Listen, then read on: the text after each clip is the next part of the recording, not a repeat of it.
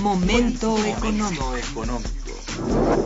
Radio UNAM y el Instituto de Investigaciones Económicas presenta Momento económico.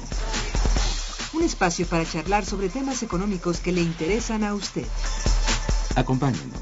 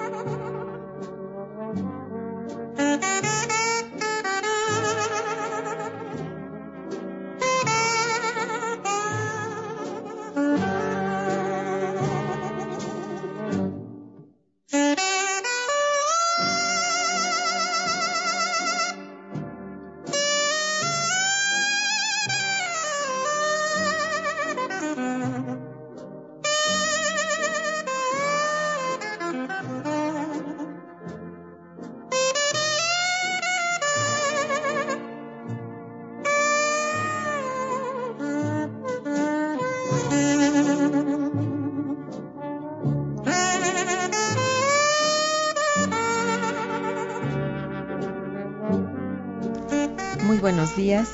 Bienvenidos a Momento Económico, coproducción del Instituto de Investigaciones Económicas y Radio Universidad.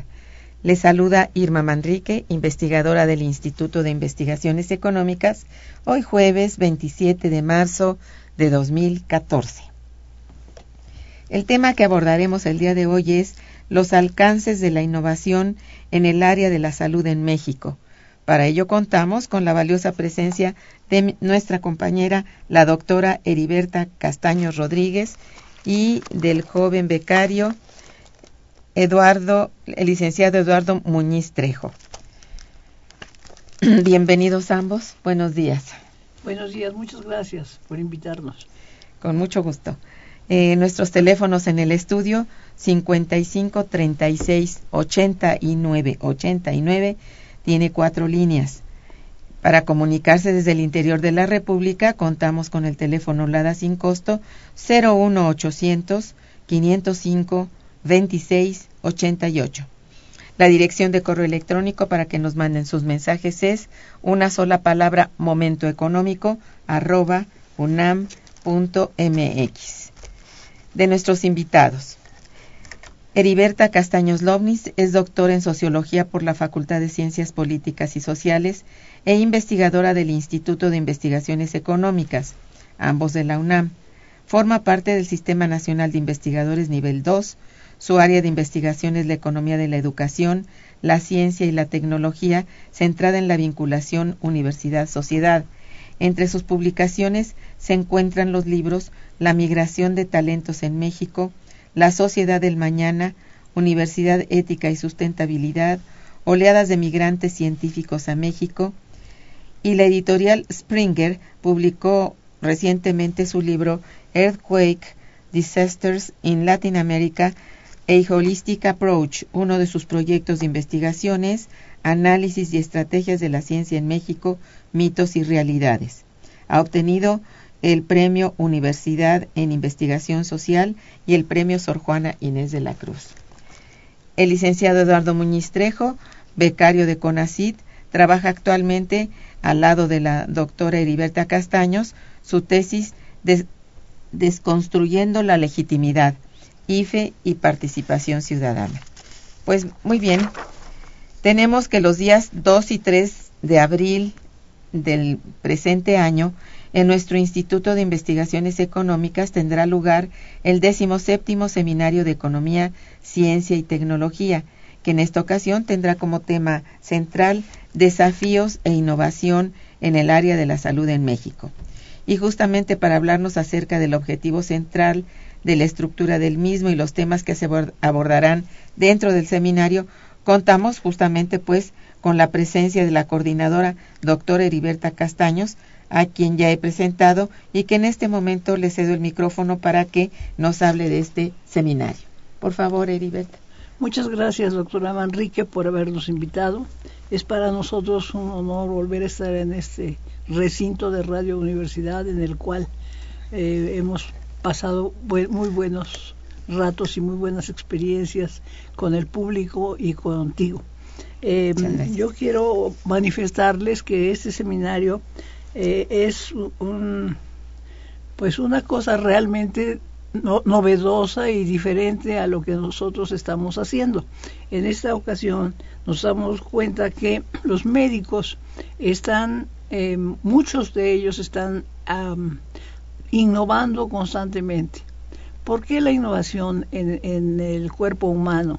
Porque el cuerpo humano es la caja más importante en el mundo. No hay nada, ningún aparato que se le asemeje. Y principalmente el cerebro. El cerebro es, es un manojo, podríamos decir, de mm, diferentes transmisores que todavía no se sabe a ciencia cierta todos para qué sirven. Se sabe de algunos, pero no de todos. Entonces tenemos, por ejemplo, la célula, la célula madre que es la principal, eh, e, es lo que nos heredó la prehistoria. Los dinosaurios tenían esto y es la memoria colectiva la que se, se reúne ahí. Esto es verdaderamente maravilloso porque muchas veces tenemos una reacción que no pensábamos y es parte de la reacción que nos dejaron nuestros antepasados. Podemos pensar que en el siempre el hombre ha estado preocupado por los problemas cerebrales, desde los egipcios que ya hacían trepanaciones. Trepanaciones es cortar así un pedacito de, del cerebro para sacar algún coágulo o algún tumor. Ellos lo hacían para poder eh, aliviar algunos de las dolencias. No siempre les iba muy bien porque tenían problemas de mm, un poquito de higiene, aun cuando ellos usaban mucha agua y al mismo tiempo usaban una serie de hierbas medicinales que aplicaban en el cerebro de los, de los enfermos. Eh, pero esto es un antecedente simplemente. Poco a poco se ha ido mejorando la ciencia hasta que vino, vino la época del oscurantismo en la cual ya no, ya no se podían hacer trepanaciones y em, se revivió, podríamos decir esto, el siglo pasado, y, pero la innovación propiamente dicha está, está ahora, aquí y ahora. incluso nosotros tenemos excelentes cirujanos eh, eh, del cerebro, por las neurociencias y todo lo que se ha estudiado, y a partir de eso nos damos cuenta de que muchas enfermedades se pueden aliviar con una ligera operación, que no es tan tremendo como uno se lo imagina. Eso es. Es decir, esta innovación en la medicina es, ha sido más rápida, digamos así, estas innovaciones han sido como más rápidas en, en tiempos recientes, es lo que dices. Es decir, entre el siglo XX y lo que va del XXI ha avanzado vertiginosamente. Es así, ¿no? Así es, y eso es gracias al láser. Se utiliza mucho. Este, tiene, hay unas, eh, bueno, hay muchos métodos específicos por los cuales un médico está aquí y en China puede estarlo siguiendo otro médico y estar operando a control remoto, podríamos decir. Simultáneamente. Sí, no, no simultáneo, sino un, el médico, un médico le dice, mira, ábrele para allá, muévele ah, para allá, y todo a través de, a través del, de la Pantalla. del compu- cómputo. También existen cámaras microscópicas que se meten en el tracto eh, eh, gastrointestinal hasta el intestino para ver cómo está uno por allá adentro. Y es, es maravilloso porque la gente está semidormida con su pantallita aquí adentro y los médicos van viendo y si tiene, por ejemplo, algún pequeño, lo, lo que ellos llaman pólipos, que son unos puntitos ahí, unas lengüetitas, se las cortan ahí mismo y el cristiano se levanta muy contento sin que le haya pasado nada. Eso, es, eso es- no, no, no, no le duele, no, no este, Parece simple, ¿no? me parece muy simple, pero efectivamente no les duele y pueden seguir su vida normal y eso ocurre en muy pocas horas. Y lo mismo sucede, por ejemplo, con la con el láser utilizado para sellar la retina. E- Es, es, es mágico, como quien dice, porque una persona llega con la retina caída o con alguna herida, el médico lo siente y es como si fuera una máquina de, de coser, nada más se oye taca, taca, taca, taca, ya. ¿Qué pasó? El médico ya le, ya le cosió la retina y ya sale viendo perfectamente. Y así mm, miles de ejemplos. Claro que sí. Bueno, eh, ¿en qué fase del desarrollo ubicarías tú esta innovación en el campo de la salud? ¿En qué fase está, digamos? Yo creo que está, sobre todo el estudio del cerebro está en pañales. El, el del cerebro. El del cerebro, porque, porque son tantísimos las, eh, las células que tienen que estar eh, revisándose, eh, estudiándose. gracias al DNA se pueden saber muchas cosas, pero esto yo creo que nos, eh, les va a llevar a los científicos muchos, mucho tiempo para llegar a la perfección. Están tratando de hacer en una universidad americana eh, un cerebro, pero es casi ridículo comparado con el cerebro que, realmente tenemos, porque son un montón de tripas que, equivalen a los transmisores que tiene el cerebro. Pero, mm, no obstante, eso ya es un gran avance. Está, digamos, en proceso todo este, este, bueno, no sé, primero la investigación de qué está pasando, cómo, cómo cuidarlo sobre todo, ¿no? Cómo mantenerlo sin afectarlo a la hora de intervenir, es esto, ¿no? Sí, Porque em, puede haber pues tumores, rupturas, hemorragias, etcétera, que son difíciles luego por la la ubicación que está en alguno de estos, como dices, muchísimos transmisores que si no se detecta bien, yo supongo, ¿no? Puede ocurrir más bien un problema que una una sanación por ese lado, ¿no? Sí, sí, sobre todo los accidentes, Claro. eh, los accidentes ya sea de deportistas o de o accidentes de trabajo que mm, no se cura mucho, la- las personas no se cuidan, nosotros Ajá. no nos sabemos cuidar, no sabemos eh, el tesoro que tenemos con tener un cerebro que funcione de una forma tan extraordinaria. Sí, este, ¿quieres decir algo? Sí, claro. eh, el- sobre el seminario, esta ocasión, que es la decimoséptima ocasión que se va a hacer el seminario, presenta este tema porque es un tema muy asequible en términos de cercanía con la ciencia. Si uno le pregunta a cualquier persona en la calle, bueno, ¿qué hace un científico? Probablemente las primeras respuestas que encuentre sean respuestas relacionadas al tema de la salud. Y es curioso porque hay una amplia variedad de temas que trata la ciencia y el desarrollo tecnológico. Y si nos vamos a cifras, apenas la tercera parte de los científicos en CONACYT, en el Sistema Nacional de Investigadores, se dedica a temas relacionados a cuestiones meramente de salud, De química, en biología. la salud. Ajá. Así es. Y sin embargo, sus avances son los que más llaman la atención. Porque podemos ver a un físico que nos habla de que hay pliegue de ondas en el espacio y nos es muy lejano. Sin embargo, si llega alguien y nos dicen, miren, este medicamento, que es lo que le llaman ahora los fármacos este, dirigidos, solamente va a funcionar contigo, porque está diseñado en función de tu ADN y va a ser perfecto para ti, porque no te va a causar ninguna secuela. Oh, qué lindo. Una maravilla, todavía Oh, está en pañales esa investigación, muy incipiente, pero a lo mejor en 30 años podemos encontrar que el médico revise nuestro expediente genético, nuestros antecedentes, y nos diseñe o nos dé un fármaco diseñado para este grupo de personas en particular. Eso es realmente, será un logro muy importante, porque pues hoy vemos eso, ¿no? Que parecen armas de dos filos, a veces las, los medicamentos, los fármacos, ¿no? Que siendo bueno en general, no para todos los organismos, ¿verdad? A veces tiene, como dices tú, secuelas que bueno, después hay que tratar aparte, ¿no? Pues está, está bien interesante saber en qué nivel se encuentra justamente estas investigaciones y estas innovaciones. ¿No es cierto? Así es. Así es. Actualmente este, se está haciendo un mapeo del cerebro humano en el cual em, vamos a tener una plática eh, sobre él, eh, en el cual nos van a a explicar cómo cada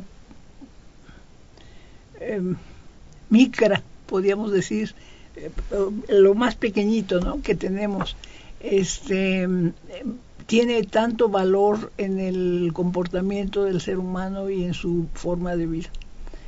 Tú sabes perfectamente que si a uno le cortan un dedo o una pierna, pasan muchos años para que el cerebro reaccione y no le mande mensajes a la pierna o al dedo a lo que le hayan quitado a las personas. Es verdad. Y eso es muy importante puesto que eh, el cerebro sigue funcionando y por eso ahora están haciendo, eh, hay varios estudiantes incluso en la UNAM que están trabajando con robots.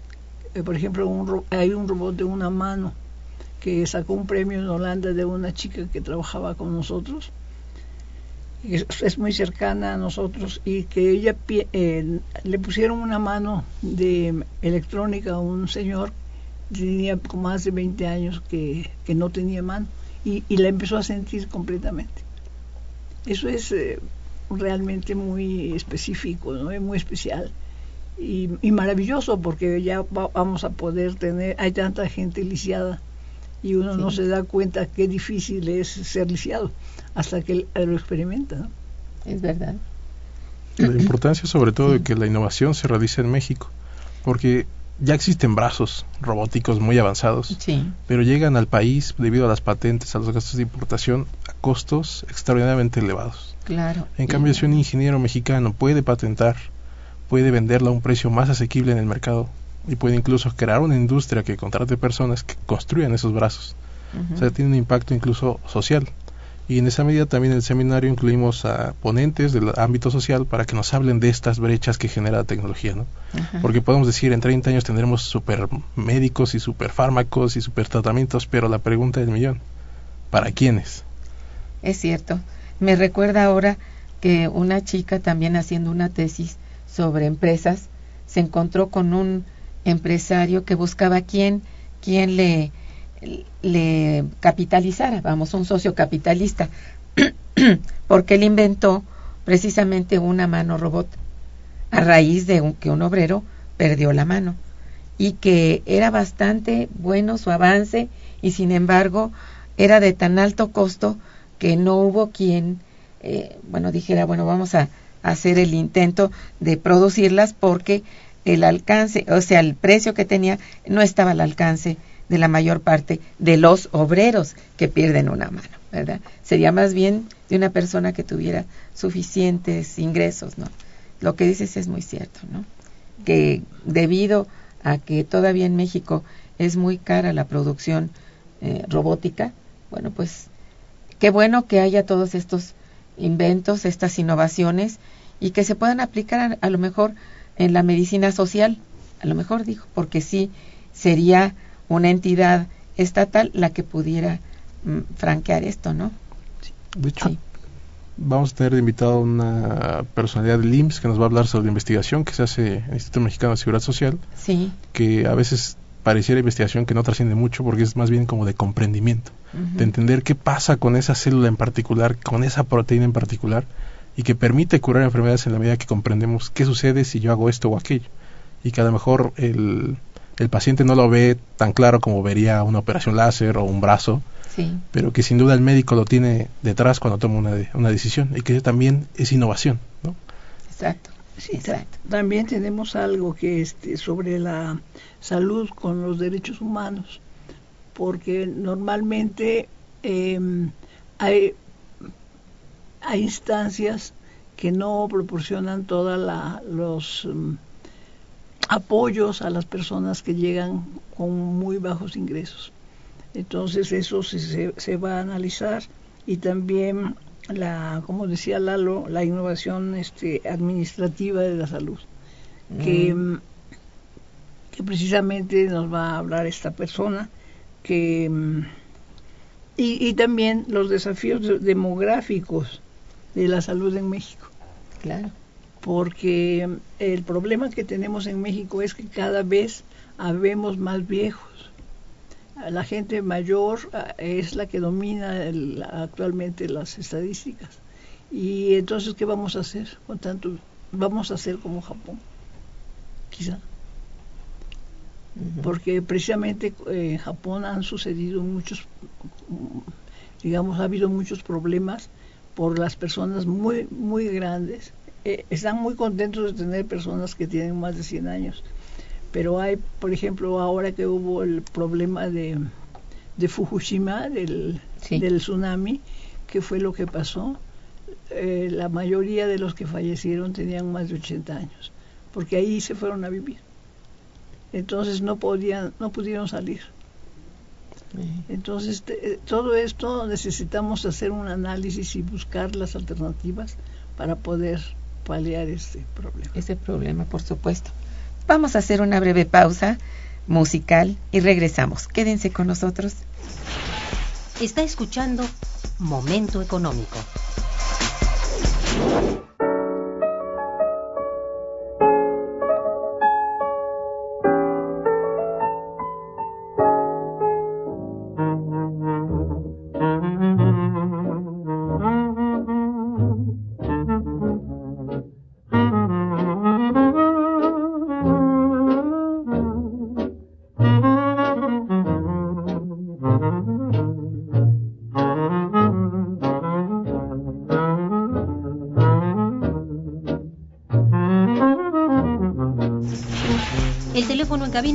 55 36 89 89.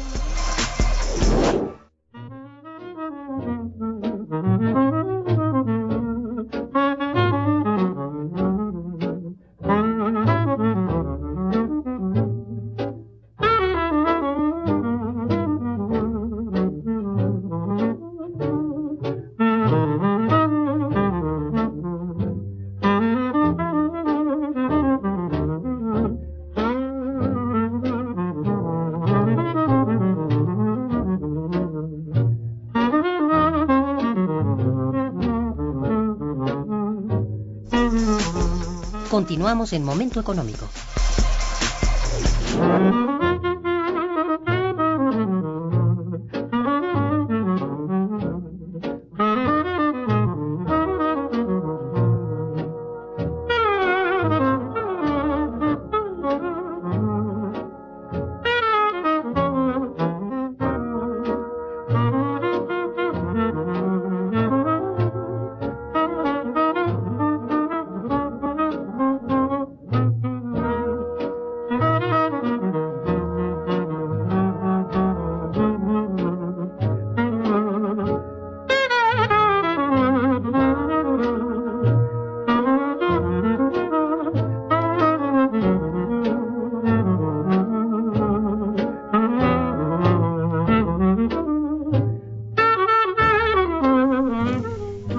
Aunque es, bueno, más o menos obvio, ¿qué es lo que piensan ustedes o opinan acerca de cuál es la mayor limitación a la innovación en los sistemas de salud públicos de México?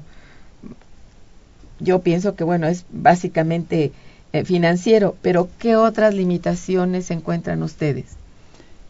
Bueno, para empezar, yo creo que hay pocas personas que saben, pocos médicos que han estado estudiando este tema. Ah, es un tema muy nuevo y entonces hay, hay pocas personas y, y son muchos los clientes.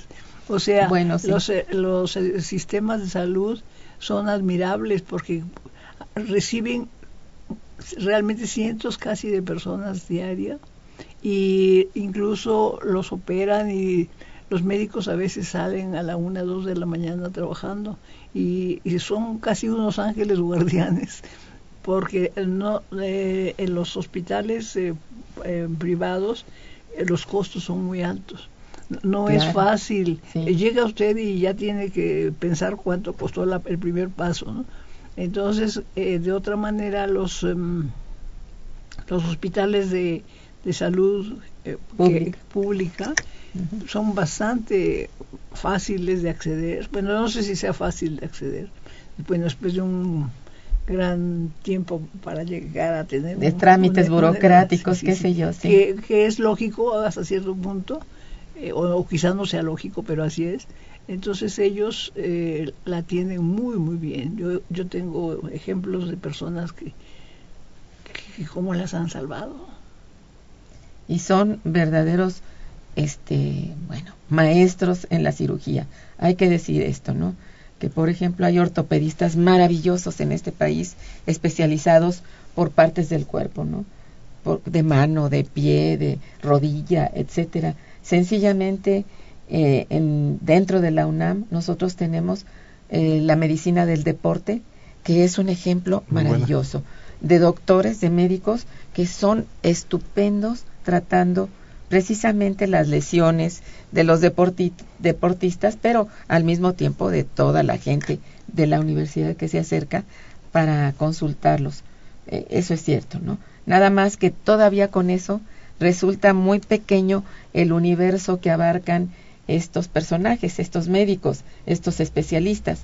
Como tú dices, la población es numerosa, no todo el mundo tiene todavía el derecho de un sistema de salud público, este del seguro, del ISTE o no sé, o el seguro popular, es demasiada la población y la falta de salud es muy grande, las necesidades son muy grandes y pero básicamente que para que haya innovación, que era la pregunta, bueno, también son pocas las personas dedicadas a, hacer esta especialidad. Eso es lo que me dices, ¿no?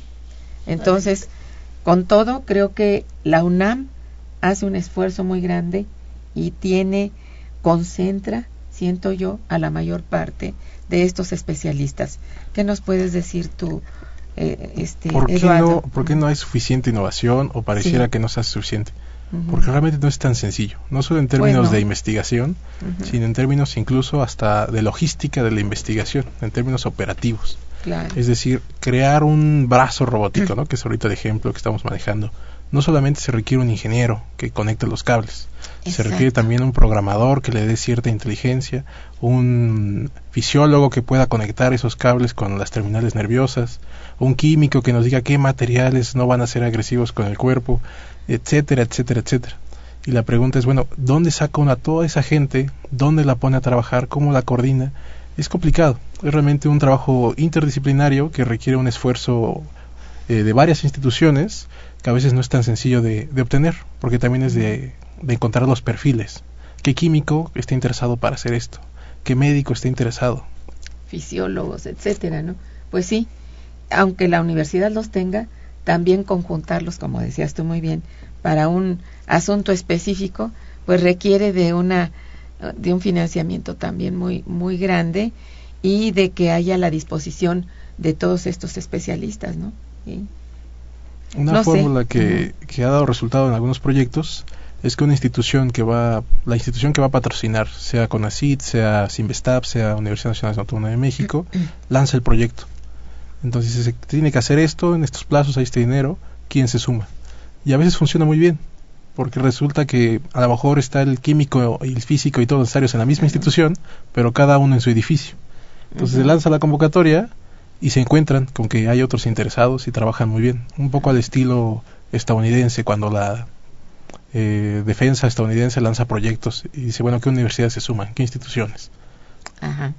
Eso ha dado buenos resultados. Sí, y realmente eso está ayudando a que haya interdisciplina, porque, mm, por ejemplo, ahorita cualquiera que me esté oyendo decir, bueno, que un sociólogo que tiene que hablar de medicina, no les gusta a muchas personas que uno se meta o se involucre con diferentes áreas, sin pensar que nosotros estamos trabajando, además de ser sociólogos, somos eh, trabajamos cosas de ciencia y tecnología y esto es parte de este asunto. ¿no? Entonces realmente creo que es muy importante que, que nosotros nos reunamos con personas de otras facultades, de otras instituciones, que nos eh, den nuevas ideas y, de ahí se produce la innovación. Es verdad. Sobre todo que, bueno, no es lo mismo el enfoque que puede tener de manera específica un científico para la innovación de un, no sé, de, de qué parte de, del cuerpo va a reaccionar de tal o cual manera. Y esto lo ve un médico y lo ve un químico, como decía bien Eduardo, pero el resto de los, digamos, el contexto en el cual se puede dar y que se dé de buena manera es mucho más amplio. Es de orden social, de orden político, de orden económico, y bueno, hay que conjuntarlo y tenerlo este, bien resuelto para que esto funcione. Diríamos que pareciera que no todo el mundo tiene el interés que debiera en la salud, ¿verdad? Y cómo se puede resolver con innovación, ¿verdad? Como decía al principio del programa este la doctora Heriberta, es cierto que allí no no es no es fácil que la gente se sensibilice a que es muy específico el trabajo de innovación, muy específico, y que en esto, bueno, intervienen una serie de factores que tienen, bueno, su importancia, ¿no? No, no descartar la salud así como sea, o que la trate cualquier matasanos, ¿no? Tiene que ser una persona que conozca ya el rayo láser y lo sepa aplicar, que es, no está nuevo, pero bueno, para nuestro país es una técnica maravillosa. Ha resultado muy importante, ¿no? Habemos varios que hemos eh, tenido la experiencia de tener una intervención con rayo láser y bueno, sencillamente es pues, impactante que tú estás listo al día siguiente para seguir tus labores, no así que digas que salgas saltando o, o te muevas como sea, pero ya estás listo para la cura, para la, digamos, no estás eh, tirada en una cama llorando y con una medicación terrible, no, es muy sencillo aparentemente porque llegar hasta esa innovación ha corrido tiempo, ¿no? Entonces, pues es importante. Ahora, para el caso de la farmacéutica en nuestro país, ¿cómo está funcionando en este momento una vez que se han aplicado diversas normas para la comercialización de medicamentos? Este, Heriberta. Bueno, realmente. Ya ves que se requiere ahora receta forzosamente. Bueno.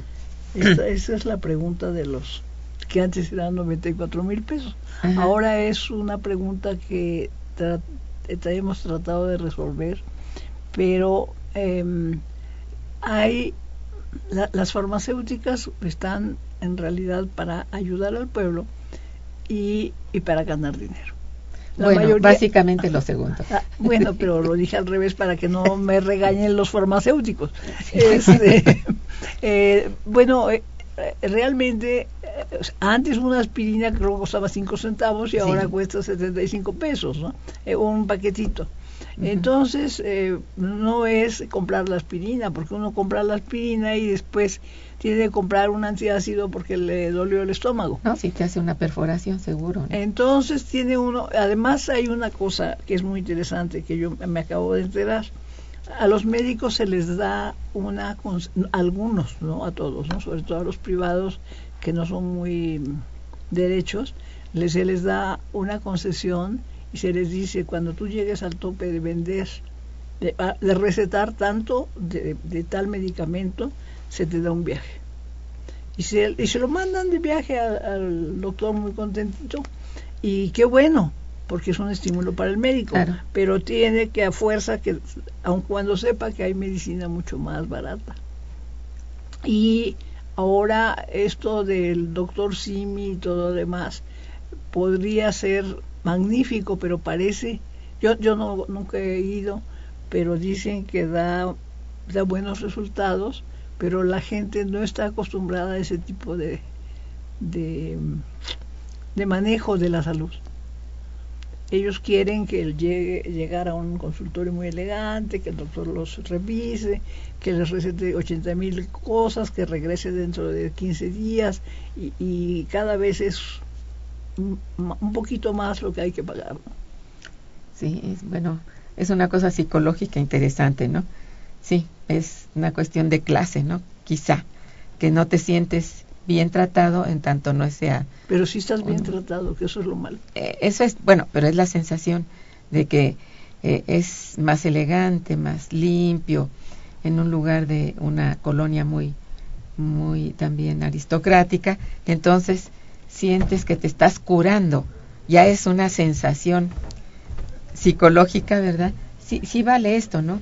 Sin embargo, este sí da resultado lo de la el medicamento más barato, el que ahora exista este que una vez que ya cumplió un cierto tiempo en el mercado eh, ya puede ser mm, hecho por por otras eh, ¿cómo se llama? Otras, eh, sobre todo laboratorios, laboratorios farmacéuticos que ya no te van a cobrar marca, sino nada más la fórmula, ¿no?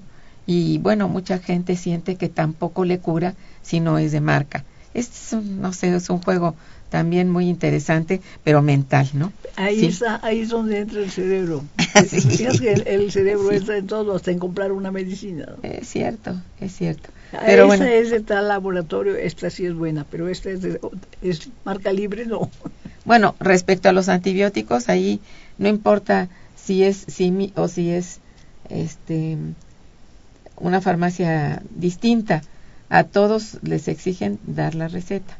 Se supone que la justificación técnica para eso Sí. es que el antibiótico, tal como su nombre lo dice, es antivida. ¿no? Y entonces se debe de Cuidado. recetar con mucho cuidado porque ataca general eh, o, a, zo- o a áreas muy particulares.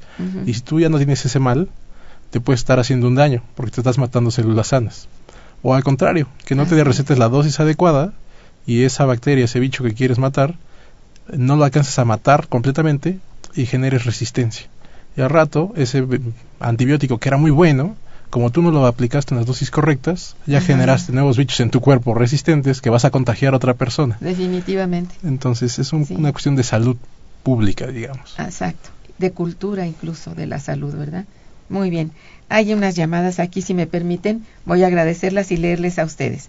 Celia Malagón, que los felicita y felicita al programa, dice, fue operada de la carótida interna en el Seguro Social por un muy buen cirujano, el doctor Maldonado, y el doctor Madrazo, que era entonces director del área de neurología, y quienes ahora siguen investigando y colaborando en estudios como investigaciones en pro del desarrollo de la investigación científica del sector público del país.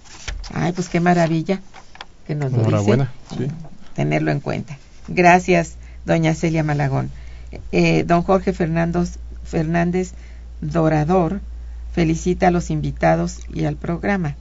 Dice Jorge Fernández Dorador, aquí dice, manda un saludo a la doctora Heriberta, quien posiblemente es su pariente lejano. Ah, Por lo dorado. Dorador.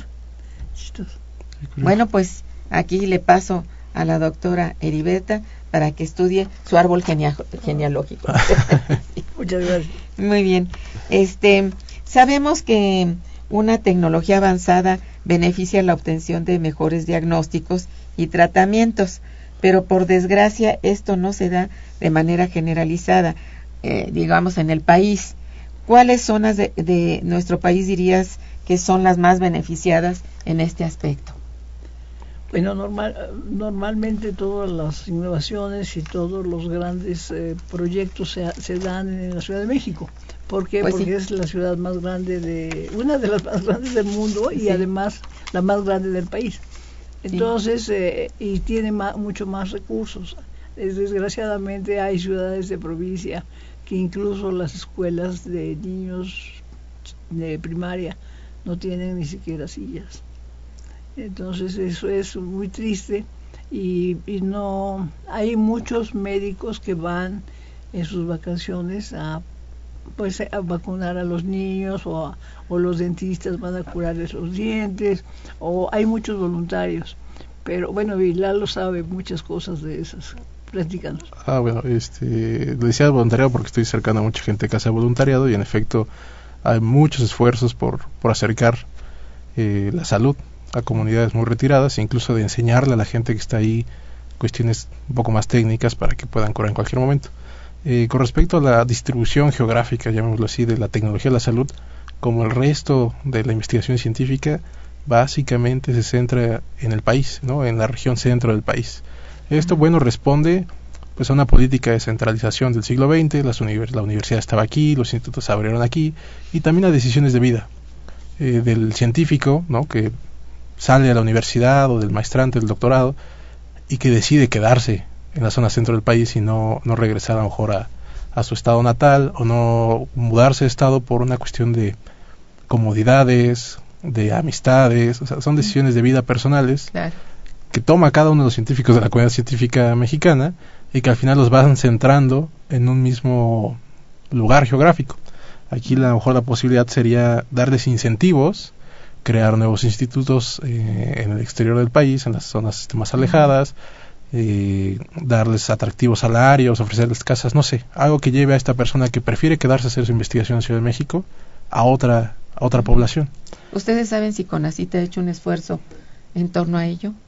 Es decir, de llevar este esa innovación o estos, mm, vamos a decir, centros de investigación hacia allá, hacia zonas más alejadas para hacer la investigación directamente? ¿Hay esto? Yo creo que sí, este, no solamente con ACID, la UNAM tiene varios campus en diferentes lugares eh, donde están varios investigadores. Lo único malo es que no siempre los investigadores quieren ir. Hay, por ejemplo, toda la zona de Juriquilla, que está cercana a, Querétaro, está, hay muchos centros de investigación y tienen muchos recursos. Y, y, hay ahora se acaba de abrir algo allá en Temisco, ¿no?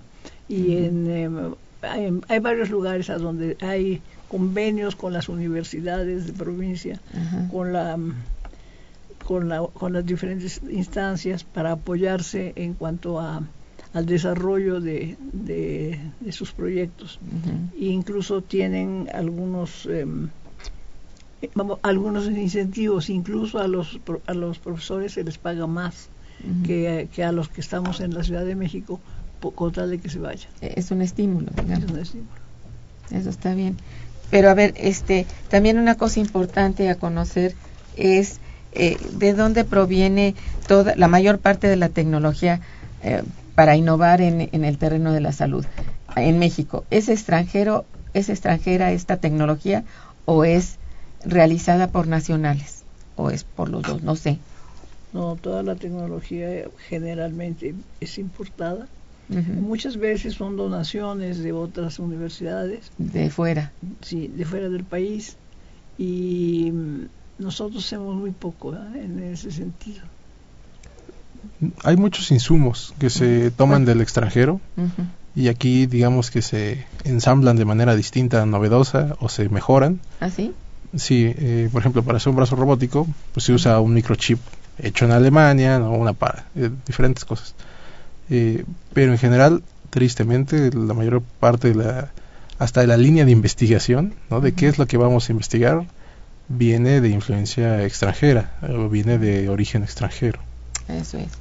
Bueno, pues digo, en nuestra propia universidad creo que hay este, buenos intentos, ¿no?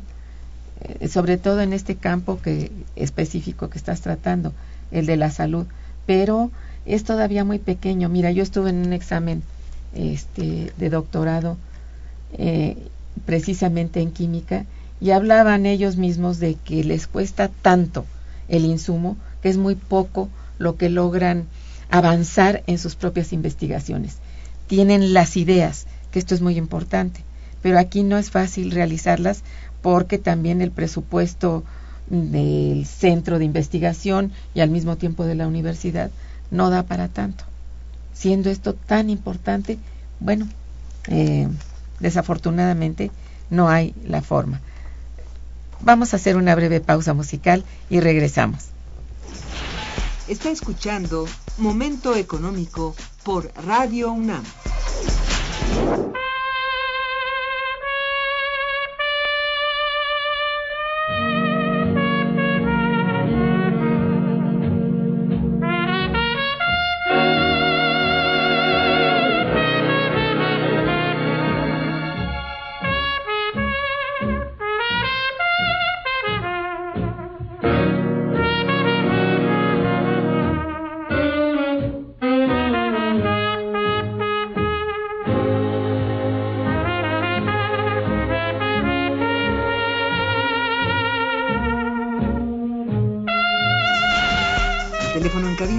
55 36 89 89.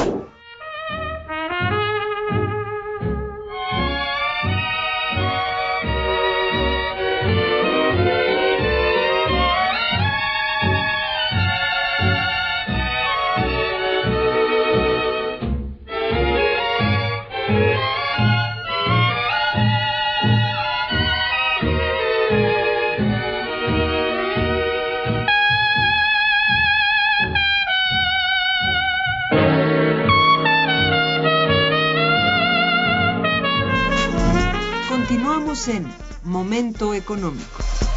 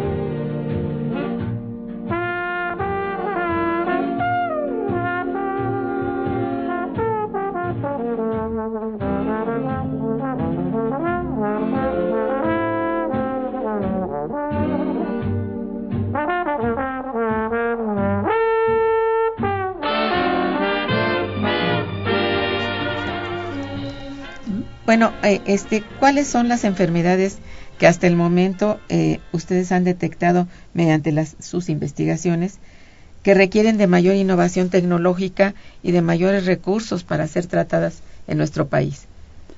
Bueno, yo creo que ahora hay una, una novedad que es las enfermedades estacionales. Es, eh, es novedad en el sentido de que, de que, por ejemplo, en la mañana está haciendo mucho frío, a mediodía hace muchísimo calor y en la noche vuelve a hacer un frío helado. Entonces, estas enfermedades estacionales están ocasionando enfermedades nuevas, porque a los bichos que les ponemos eh, sus antibióticos para que se vayan al nirvana, ¿qué es lo que pasa? Eh, se, se hacen resistentes y entonces se ponen más fuertes y atacan con más eh, violencia. Ay, qué lindos. Pues sí, eso es lo malo. Sí que resulta que parece que les das vitaminas, ¿no? Pues sí. Oh, Dios. Bueno, pero este, entonces serían, esas estacionales serían de orden respiratorio y... de todo, hay de todo, Ajá. porque te pasan cosas que nunca te habían pasado y, y la Ajá. gente se siente muy mal. Y ha habido en los últimos eh, días, digamos, en los- el último mes, una afluencia enorme de enfermos a los hospitales, porque por este, este gran problema.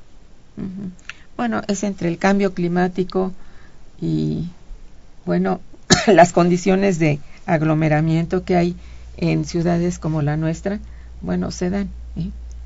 Aparte de eso, digo, el cambio climático, la resequedad, el, el, la polución, todo esto, pues se junta todo. Y bueno, estamos abajo de todo esto. Es un sombrero de problemas que, que finalmente va a, fe- va a enfermar a la mayoría, ¿no? Hay dos tendencias que pueden ocasionar problemas en, en mediano plazo, digamos. Eh, una, por supuesto, la cuestión demográfica, todas esas enfermedades relacionadas con la edad o que se acentúan con la edad, eh, hipertensión, sobre este, sobrepeso, diabetes, etcétera, y que necesitamos como país, ya pensando en las necesidades del país, entrar la innovación ahí para encontrar soluciones que alcancen a cubrir Claro. la demanda demográfica de, de cura. Y otra que tiene que ver más bien con la capacitación eh, y que a lo mejor no necesariamente innovación en términos de medicamentos, sino de prevención y que tiene que ver precisamente con este cambio de temperaturas, con el cambio climático y con migración de insectos. Otra cosa. Otra Sí. cosa, así es. O, o que se mueren. O que se mueren. Ya no hay, ya no hay moscas, por ejemplo. Y hay eh, poquísimas. Hay muchos animalitos que, que ya no existen. ¿Por qué? Porque los han fumigado y entonces eso se comían a los otros y así o sea, se volvía un, un círculo muy... muy Sí. Por ejemplo, dengue, ¿no? que Sí. era particular de zonas costeras y que hoy cada vez se acerca más a las zonas montañosas porque, bueno, los mosquitos se ven obligados a migrar por los cambios en el ambiente y que a veces para el médico que está acostumbrado a enfermedades de montaña le resulta complicado detectar de inmediato un caso de dengue. No porque no sepa, Claro. sino porque no es de los casos que acostumbra re- recibir en su consultorio. Entonces lo detecta y, uy, esta población tiene la estructura que tiene alguien en la costa de Guerrero, por ejemplo, para enfrentar el dengue. Tal vez sí, tal vez no. Son desafíos en este caso, ¿no? Bien, este es importante que hablemos ahora porque lo pide también algunos de los de los radioescuchas que todos los están felicitando por el programa, ¿eh? Dice, ¿pueden repetir la, la sede y fechas en que se desarrollará el seminario? Encuentro oportuno que lo digamos ahorita. Eh, bueno, va, va a ser el martes... eh, Empieza el martes, El el martes- martes 2. Es miércoles. ¿Miércoles? Miércoles sí, 2 Miércoles y- 2 y jueves 3 de, de- de abril. Ujú. El- la sede es el Instituto de Investigaciones Sociales en la sala, en el auditorio. Maestro No, Ricardo. económicas. Investigaciones económicas, amiguita. ¿Qué, no, ¿Qué dije? Eh, sociales. Ah, no, perdón, me equivoqué. Al ladito de las sociales, en el Instituto de Investigaciones Económicas, Ujú. en el auditorio maestro Ricardo Flores Gaitán. Sí. Las sesiones son más bien matutinas, empezamos eh, nueve y media de la mañana y terminamos al, al mediodía. Hay varios ponentes, pueden ustedes consultar el, el programa en la página del Instituto de Investigaciones Económicas de la. UNAM. Eh, vienen agrupadas por temas, fármacos, aplicaciones robóticas e informáticas, los eh, desafíos sociales, ¿no? esto, la demografía, el acceso a la salud, los derechos humanos, etcétera. Hay ponentes muy interesantes de distintas instituciones están cordialmente invitados. Invitados. El acceso es completamente libre. Ajá. Aquí, bueno, tengo yo que bueno, recordarles, es el décimo séptimo seminario de Economía, Ciencia y Tecnología, o sea, tiene ya larga data de estar realizándose como otros anualmente. Es bien interesante porque este Heriberta tiene ideas distintas acerca de, pues bueno, la ciencia y la tecnología, este, van avanzando en todos los ámbitos y estos son retomados por ella de una manera muy muy sabia y muy bien investigada y ahora se llama justamente desafíos e innovación en el área de la salud en México. Como ya lo dijeron, el 2 y el 3 de abril, de 9 de la mañana a 2 de la tarde. ¿Es así? Así es. Eh, es. ¿Quieres mencionar algunos de tus ponentes que puede ser interesante? Bueno, pues tenemos eh, de todas las áreas del conocimiento, no de todas, pero de muchas de las áreas del conocimiento. A ver, Lalo, te cedo. A ver, algunos interesantes. Por ejemplo, el miércoles en la mañana vamos a tener al doctor Fabio Salamanca. Él viene del Instituto Mexicano de Seguridad Social. Vamos a tener al doctor Carlos Huelti Chanes, que viene del Instituto de Investigaciones Sociales. eh, a la doctora Carmen Giral, de la Facultad de Química. A la doctora Emilio del Pino Flores, que viene del Hospital Médica Sur. A, a otro dorador, no sé si será familiar del Radio Escucha que tuvo bien hablarnos al doctor Jesús Manuel Dorador y al doctor José Abdel Herrera Camacho, que son creadores de una muy novedosa prótesis mecatrónica. Eh, también al doctor Jesús Abash, ¿Esa prótesis es para? es para brazos, pero tiene inteligencia artificial y funciona con comandos de voz. Es un brazo que creo que es más inteligente que el que yo tengo, entonces. Oh, este, Está bien. también vamos a tener al doctor Jesús Abash. Él nos va a hablar de robots de atención y cuidado. Cuando, ¿Qué pasa cuando las personas ya llegan a una cierta edad que necesitan a alguien que las esté cuidando y no tienen para comprarse una enfermera? Pero a lo mejor sí para que el seguro les preste un robot que los cuide. Ah, está bien. El doctor, de hecho, ha representado a México a nivel internacional en diversos concursos. Va a estar la doctora Loranza González Mariscal, que viene del Simvestab. Va a estar la doctora Lynn Schunemann, que es una de las grandes personalidades de la Facultad de Medicina de la universidad. El doctor Miguel Ávila Rodríguez, del ciclotrón, que nos va a hablar de radioisótopos, de medicina con radiación. Y también vamos a tener a el doctor Fernando Serrano Migallón, que nos va a hablar de la salud como derecho humano. Pues muy bien, este está muy completo. Asistan, están ustedes cordialmente invitados. Y bueno, es un excelente tema. Y bueno, a ver, ¿cuáles son los principales obstáculos que enfrenta el área de la salud en el terreno tecnológico? Así, eh, obstáculos serios. Aparte ya dijimos que el financiero pues es está por detrás de todo, ¿no? Pero aparte de ello, patentes, a veces tienen tienen ideas muy buenas, pero recurren a algo que alguien más ya inventó. Dicen, con este con esta pieza, con este procedimiento puedo yo ir más lejos, pero necesito esa patente para para poderlo comercializar. Y pasan muchas tesis de doctorado incluso, que el estudiante, el equipo de investigadores logra grandes avances, por supuesto, no desde cero, no reinventan la rueda, pero eso que usaron previo, pues necesitan los permisos de uso y de comercialización y bueno, es complicado, incluso patentar es complicado, es un proceso engorroso. Y larguísimo. Y larguísimo. Eh, de proyecto, como le decíamos al principio del programa, de que, bueno, hay esfuerzos muy buenos, gente muy capaz, pero a veces no se conocen entre sí. Y esa, ese conocerse entre sí y el poder trabajar entre ellos puede hacer la diferencia o no entre crear algo nuevo o no hacerlo. ¿De quién depende esta, digamos, esta integración de todos ellos? Porque pues de eso depende, ¿no? ¿Quién debería, debería hacerlo? Yo creo que ellos mismos, ¿no? ¿Tú crees? Porque sí, lo que pasa es que eh, partimos del principio de que quién es tu mayor enemigo, el de tu propio oficio, ¿no? Entonces, eh, ah, tú estás haciendo mm, análisis vectorial, pues, eh, y yo también, pero no te digo nada. A ver, ¿qué estás haciendo? Es muy interesante y me trato de fusilar las cosas. Y no sucede solamente esto aquí en México, sino ha pasado en, en Europa, increíble. Ah, la última noticia que salió en el Physics Today es el, el hecho de que una persona presentó una tesis doctoral diciendo que que Einstein estaba loco, que no era, que no servía la teoría de Einstein. Entonces fue, se armó un gran revuelo en ese, en ese examen y no solamente se fue el, el estudiante de doctoral, sino sus asesores.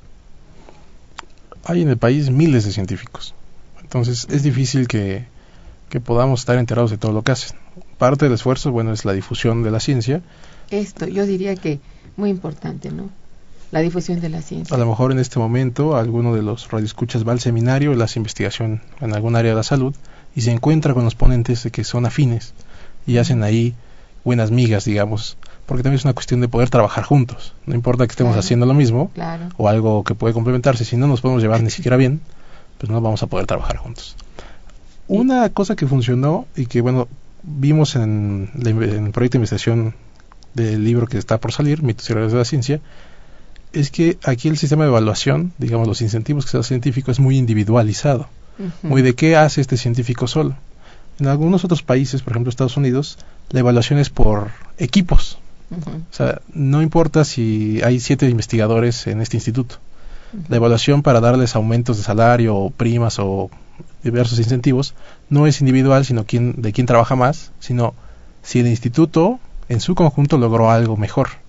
De esa manera se desdibuja un poco la competencia personal que hay naturalmente, porque somos personas, somos humanos, entre investigadores, lo que mencionaba la doctora, que a veces podemos estar haciendo cosas muy similares, pero híjole, si tú resaltas más, yo ya no me saqué la prima. Esto. Bueno, yo diría que sería un esfuerzo de orden institucional que sí tiene que partir de, bueno, de los centros de investigación francamente sí, ¿no? De los centros y, y de las eh, instituciones francamente educativas, ¿no? O sea, de, los de las universidades, etcétera, y que, eh, bueno, hable entre lo que les hable a los científicos de las de lo que hay porque esto si no se difunde no se conoce también bueno por celo pues esto está mal porque es en desmedro digamos del avance de innovación tecnológica, ¿no? Entonces, no sé, también ahí es un, un poco de qué tipo de cultura se le imbuya al, en el centro, en la entidad, en el instituto, este, a cada grupo de investigadores, ¿no? No verse como solo como personas, sino como grupos, como grupos de, de investigación tecnológica, ¿verdad? Esto sí, pues es que es la base de todo, es la base del avance, ¿verdad?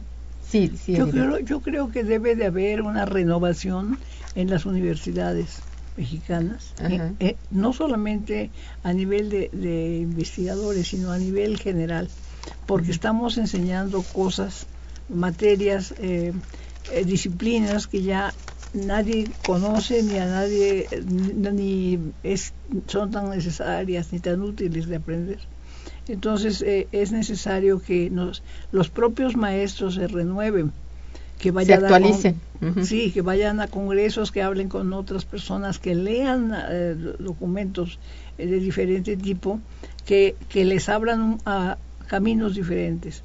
Porque yo he visto en una facultad que yo enseño, que es maravillosa, que muchos maestros siguen más o menos los con los patrones de hace 20 años y eso no se vale. No, pues para eso hay la renovación en los planes de estudio. Eso sí, pero también no es suficiente. La gente no ¿no? le hace caso a los planes de estudio. Por Dios. Bueno, no digamos eso. Sí. Las cosas no se dicen. No, porque no, porque bueno, justamente a mí me gusta trabajar en esos planes de estudio en algunas facultades y siento que sí tiene tiene sentido, ¿no? Ojalá que, que no ocurra que, que no nos hagan caso, porque entonces sí, bueno, es eh, triste, ¿no? Pero sí es un esfuerzo. Pues, eh, eh, señores, les agradezco muchísimo. Heriberta, te agradezco en el alma que estando todavía convaleciente hayas venido al programa. Muchísimas gracias. Es siempre muy grato tenerte y saber de tus eh, inquietudes en, tu, en tu ámbito de, ciencia y tecnología. Qué bueno que sigues adelante. Este, qué bueno que van a tener el seminario. Este, tienes aquí el apoyo por lo pronto de, de, de este buen estudiante que es Eduardo y les deseo todo éxito en este en este, la realización de este evento.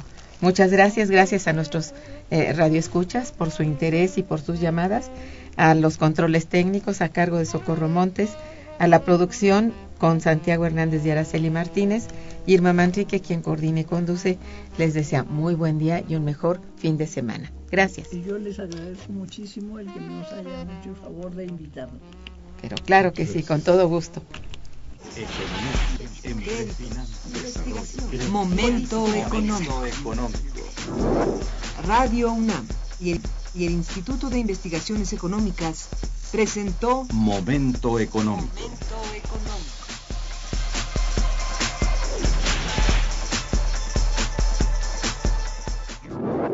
2000